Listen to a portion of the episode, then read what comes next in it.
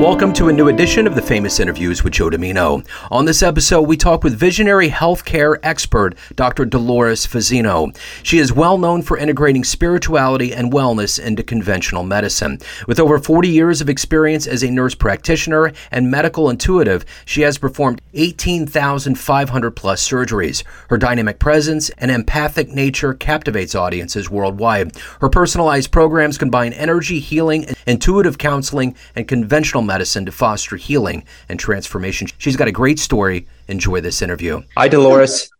Hi. How are you? Hi, Joe. I'm good. Thank you. Good. Nice to meet you. Nice to meet you as well. Where are you coming out of? Um, San Diego, California. How about oh, you? Wow. I'm in Kansas City. Ah, Dorothy. yeah, exactly. Yep, yep. We're close. Yeah. In fact, there's you'll hear some there's some thunder going on right now. So we got the oh, we wow. got the we got the the mood scenery. But yeah, San Diego is beautiful. I was out there last year on vacation. It's wonderful. Yeah, I'm I'm very blessed to live here. I've been here 35 years. I came out on vacation from the East Coast and and moved 3 months later and the rest is history. Good for you. Excellent. Yeah. Well, before we get into your life as a healthcare expert, what I would like to do is are, are, you okay with jumping right in? I come from jazz oh, radio. Absolutely. Okay. Absolutely. Yeah. Cool. So what I would like to do is start off with COVID. How did you survive the last three years and how has it changed the way that you do things now? Okay. Yeah, absolutely. Are we going live now? Yeah. Oh, okay. Well, th- there you go. COVID's been a real interesting, um, gosh, I don't, I don't, I got to choose my words, words wisely interesting um, concept, I'm going to say, because it's really changed a lot. I mean, I think in in the in regards to healthcare, we've been on this trajectory to doing a lot of changes. And the thing is, the COVID and living through that whole pandemic really accelerated the demise that we're seeing currently in our healthcare system. I think it was on the track for that to happen, but COVID just made it happen a lot quicker, accelerated it.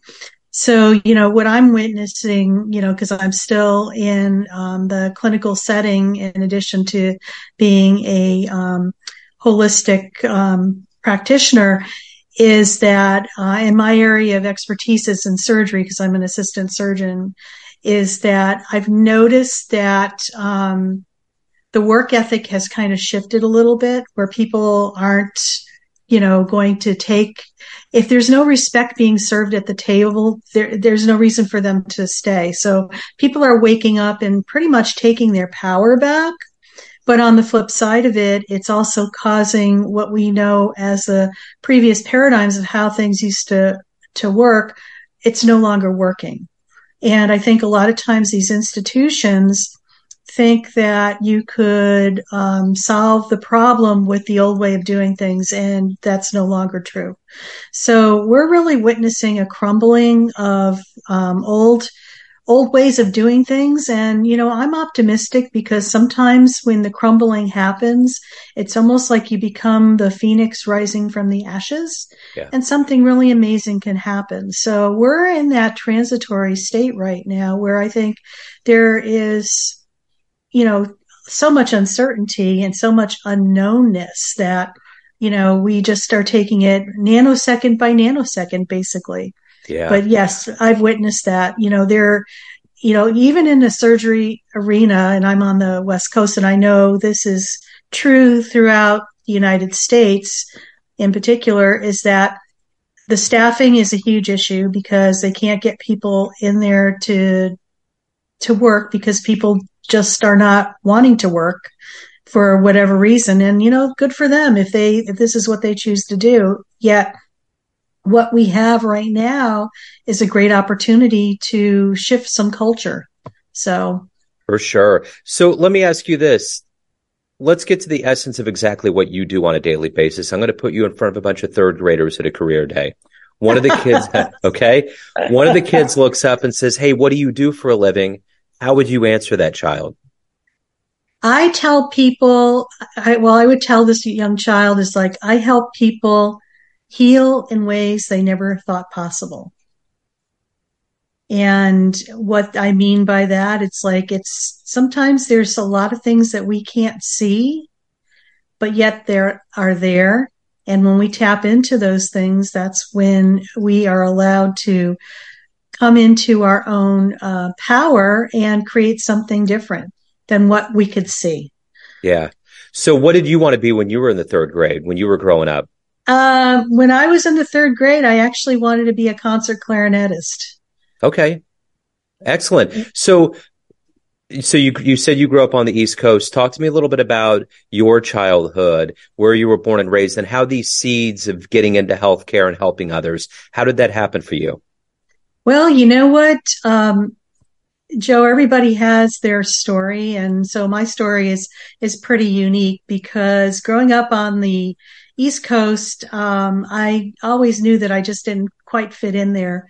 And I knew that, you know, who knows, you know, healthcare wasn't even on my radar because growing up in the household that I grew up in, um, I was a sen- you know a very sensitive child, like an empath, intuitive, and highly sensitive person. So, you know, I grew up in the '60s, and in the '60s, you know, you were the outlier. People were trying to to consolidate you and put you in a box and have you show up a certain way my parents' household, my mom was a product of an alcoholic household. So she didn't like to feel anything. And her MO for anything that was emotional or something is ignore it, it'll go away.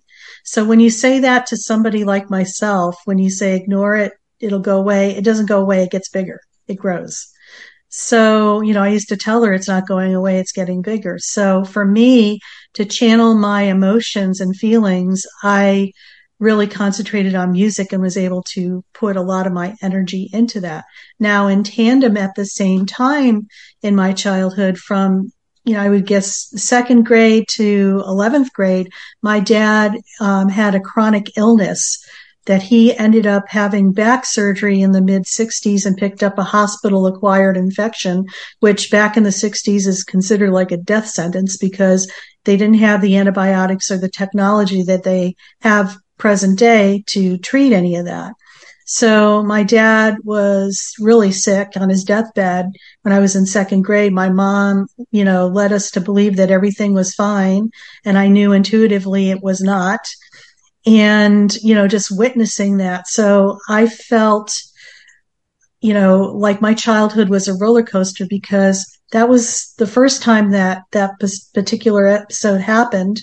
He healed from that, but four years later, and, and this was in 1970, and every year almost to the day, my dad would um, relapse and have something very similar happen where he'd have the whole sequela of being on his deathbed and having to have major surgery to clear out abscesses and and stuff like that and so i didn't know if my father was going to come go to the hospital and come out alive or not so you know t- tail, you know, piggybacking that onto my childhood, I really excelled in music.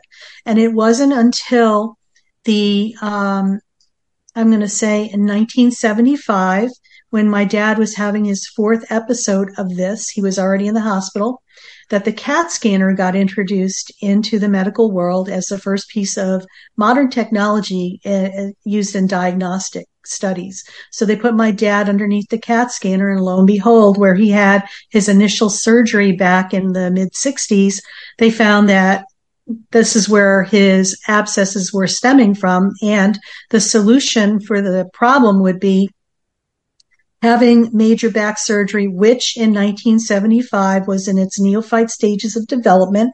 So it came with a high risk of either being paralyzed, dying, or not getting better, or maybe getting better my mom at the time was at her wits end and i could just imagine having four children and uh, you know and a sick husband that you just didn't know when the other shoe was going to drop she was looking for alternative solutions because western medicine she felt failed her and so she of all places i laugh about this now because back in the 70s, we didn't have Google, we didn't have WebMD, we didn't have anything of the technology that we have, we are blessed with today. The um, information digest of the day was the National Enquirer. Wow. okay. Wow. Yeah. So think about that for a second, because what happened then is that she found um, a healer that was out of Cairo, Michigan, uh, uh, Reverend Alex Holmes, who was a Presbyterian minister who had the gift of laying on of hands, and he was being featured as a write-up article because he was able to assist his brother to heal from leukemia. And Dr. Holmes at that time in 1975 had been doing this type of healing work for at least 25 years. So since like the 1950s. And of course, this was considered quackery at the time too, you know. So th- this is how society was thinking back in those days. My mom was all over that, like you know, uh, bread on uh, butter on bread. My dad not so much. He was the biggest skeptic, and he said only if the surgeon agrees to it. So my mom, my parents were in the hospital, and so my mom marched out to the nurses station where a doctor surgeon was sitting, and you know talked to the surgeon and said, I'm thinking about having a spiritual healer come in to assist my husband with his condition. Would that be okay? Surgeon's writing looks at her, didn't miss a beat and said, sure, that would be fine. And so mom went back to the room, shared this information with my father. My father said, yes, we'll do it. My mom came back out to the nurse's station. Not 10 minutes went by. Same surgeon doctor there. And the surgeon um, you know, my mom made the announcement to the surgeon saying, you know, my husband agreed to have the spiritual healer come in. And the surgeon dropped his pencil, looked up at her. What are you talking about? I never agreed to that. It was in one of those moments. Of course, my mom didn't share that piece of information with my dad. And a month later, Reverend Holmes was at our home in Connecticut. So my siblings, I'm one of four, my two grandmothers and my parents were there. And I just remember meeting the minister, and he was the most humblest, um, beautiful person, just this beautiful essence and energy about him. And he looked at my dad and he said, You know, I noticed one of your legs is shorter than the other. And I don't know how the heck he, this man knew this because my dad, my mom, my father just met the man. And um, my dad did have a leg length discrepancy about an inch. He used to wear a lift in his shoes, but his shoes were nowhere in sight and he was barefoot. So he had my dad sit down, which he did, and we put both legs up and you could see the one inch gap between the longer and the shorter. Had my dad put his legs down. And then my, he continued to say some prayers over my father. He touched my dad's belly, his solar plexus and his crown, the top of his head. And three minutes went by and he said, now put both your feet up. And they were both the same length in that moment, my life changed forever. I knew that it was my mission in this lifetime to be the bridge between the physical and the spiritual and the invisible with the visible. My father started sobbing like a baby because he was the type of person that remember he was a skeptic. He needed to witness that something was actually happening for it to, to heal. He, the Reverend said more prayers over my father for about a half an hour. My father was instructed to lie down and rest which he did, and he slept for over 24 hours, which is not unusual when people have a lot of massive energy work done in their system because your body is trying to reboot itself, just like a computer getting a new downloaded program. It needs to reboot itself. A month later, he went back to get a repeat CAT scan. There was no evidence of the infection or any problem that he had in that area. He never had to have the surgery. He never had to revisit that problem in his lifetime, and he passed away about 12 years ago at the age of 80. That's amazing story. So, in your life, who's been kind of a hero for you, a motivator? Oh my gosh. Um, I was always, um, I had the pleasure of working with Dr. Bernie Siegel when I was back in Connecticut at Yale New Haven Hospital. And he really was an inspiration to me because he was such a pioneer during the 1970s and 80s of the forefront of what we are seeing um, in modern medicine the whole connection between the body, mind, and soul, but also the power of love. So he, and he's still alive and he still is doing some work and stuff, but it's, he was probably one of the first people that I had contact with that got what I was really doing. So so if you can meet anybody alive on the planet right now and spend mm. some time with them, who would it be? Oh my gosh. I want to say the Dalai Lama. I think yeah. it would be really cool to hang out with him and just be in his presence and his essence. Yeah. Yeah. So, you know, speaking of the Dalai Lama, who obviously has a lot of motivation and a lot of, a, a, lot to give. What is that motivation for you every day to do the work that you do? What is it that's the fuel in your tank that gets you through and, and makes you be who you are? I realize that it's bigger than I am and I'm just a conduit. And I feel the need to show up and claim my power and walk the path that I need to walk in order to allow and inspire people to um, to move in that direction. Yeah. It's like leading by example. For sure. So, of all of the things that you've done professionally up to this point, what are you the proudest of? Oh my goodness. um, you know what? Currently, I'm just really proud of the fact that um, I feel very comfortable in my own skin and that um, speaking my truth is my God's given right. And that, um, my gosh, it's just like, it, it's just like every day is a new adventure. So it's just like you just never know what's going to come your way, but you know that you can handle it. yeah, for sure. So, you know, in the realm of medicine, in our lives, we've gone through warp speed. I mean, what yeah. people used to go through to what we go through now. What do you think is one of the best medical advancements that you've witnessed in your lifetime? You know, I've been in the whole surgical realm for probably the last 40 plus years. So I've witnessed a lot, but I think the most highly advanced thing is the um, robotic surgery, the intuitive Da Vinci you know, yeah. considering that we've been, you know, 40 years ago when I started in the perioperative setting, minimally invasive surgery was non existent. We used to open people from stem to stern. And now it's like you make little small holes going in with instrumentation and just the outcomes and what you could see is far, way far better than you can ever imagine. So the technology has advanced so quickly, as you were saying. It's just like, it's almost like it's at warp speed. It's like we had been on a trajectory like this and all of a sudden it's like this. Yeah. You know, it's like, ooh. so it's just like, I'm excited to see what's going to come down the pike in the next five years because I'm sure it's going to be something unrecognizable. What's been the best client success story you've been involved with? One that always puts a smile on your face? You know, um, I remember this one patient that I was working with as a coaching client, and he had been on a list for a liver transplant for a very, very long time. He had uh, hepatitis C and just, you know, unfortunately needed to have that.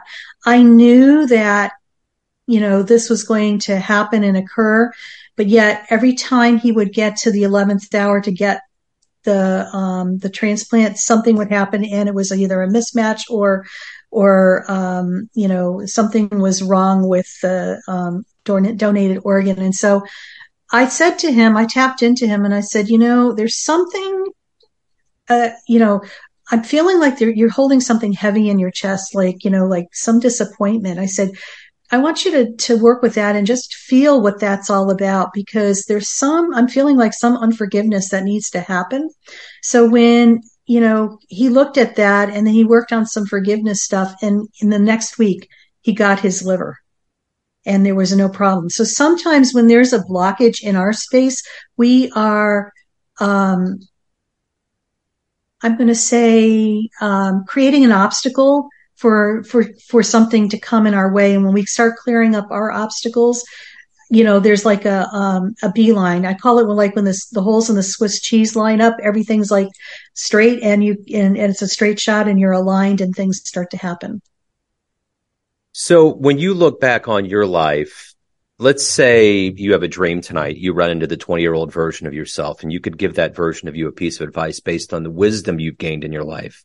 What would you tell that young version of you Patience, grasshopper. Patience. That's great. It's so true. Oh, it's so true. It's like we want everything yesterday and, you know, uh, in a nanosecond. And sometimes that's just not the way it goes. Yeah. And, you know, you have to gain the life experience and the wisdom to get to the point that you need to where all your holes in your Swiss cheese are lined up. yeah, for sure. So everyone out there in your life, you have all these pockets of people that have perception is perceptions of you, family, friends, clients, colleagues, but you run the show. What is your perception of you? Who do you think you are? Oh, wow. Gosh. I'm like so humbled right now. Um, my gosh.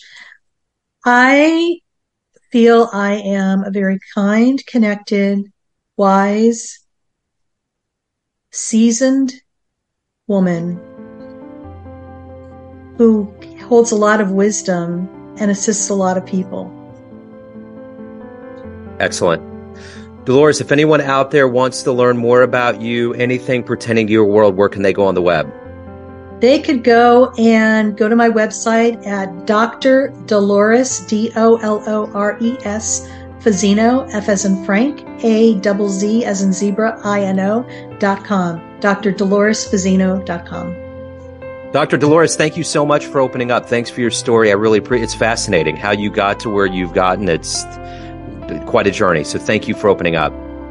Thank you, Joe, for having me. A pleasure. Thanks for tuning in to another famous interview with Joe Dimino, where we cover the world of art, literature, business, spirituality, music, and more from around the globe. If you want to hear more interviews, visit the Famous Interviews with Joe Dimino channel on YouTube. You can find us on Spotify and Apple Podcasts. Thanks again for listening, and until next time.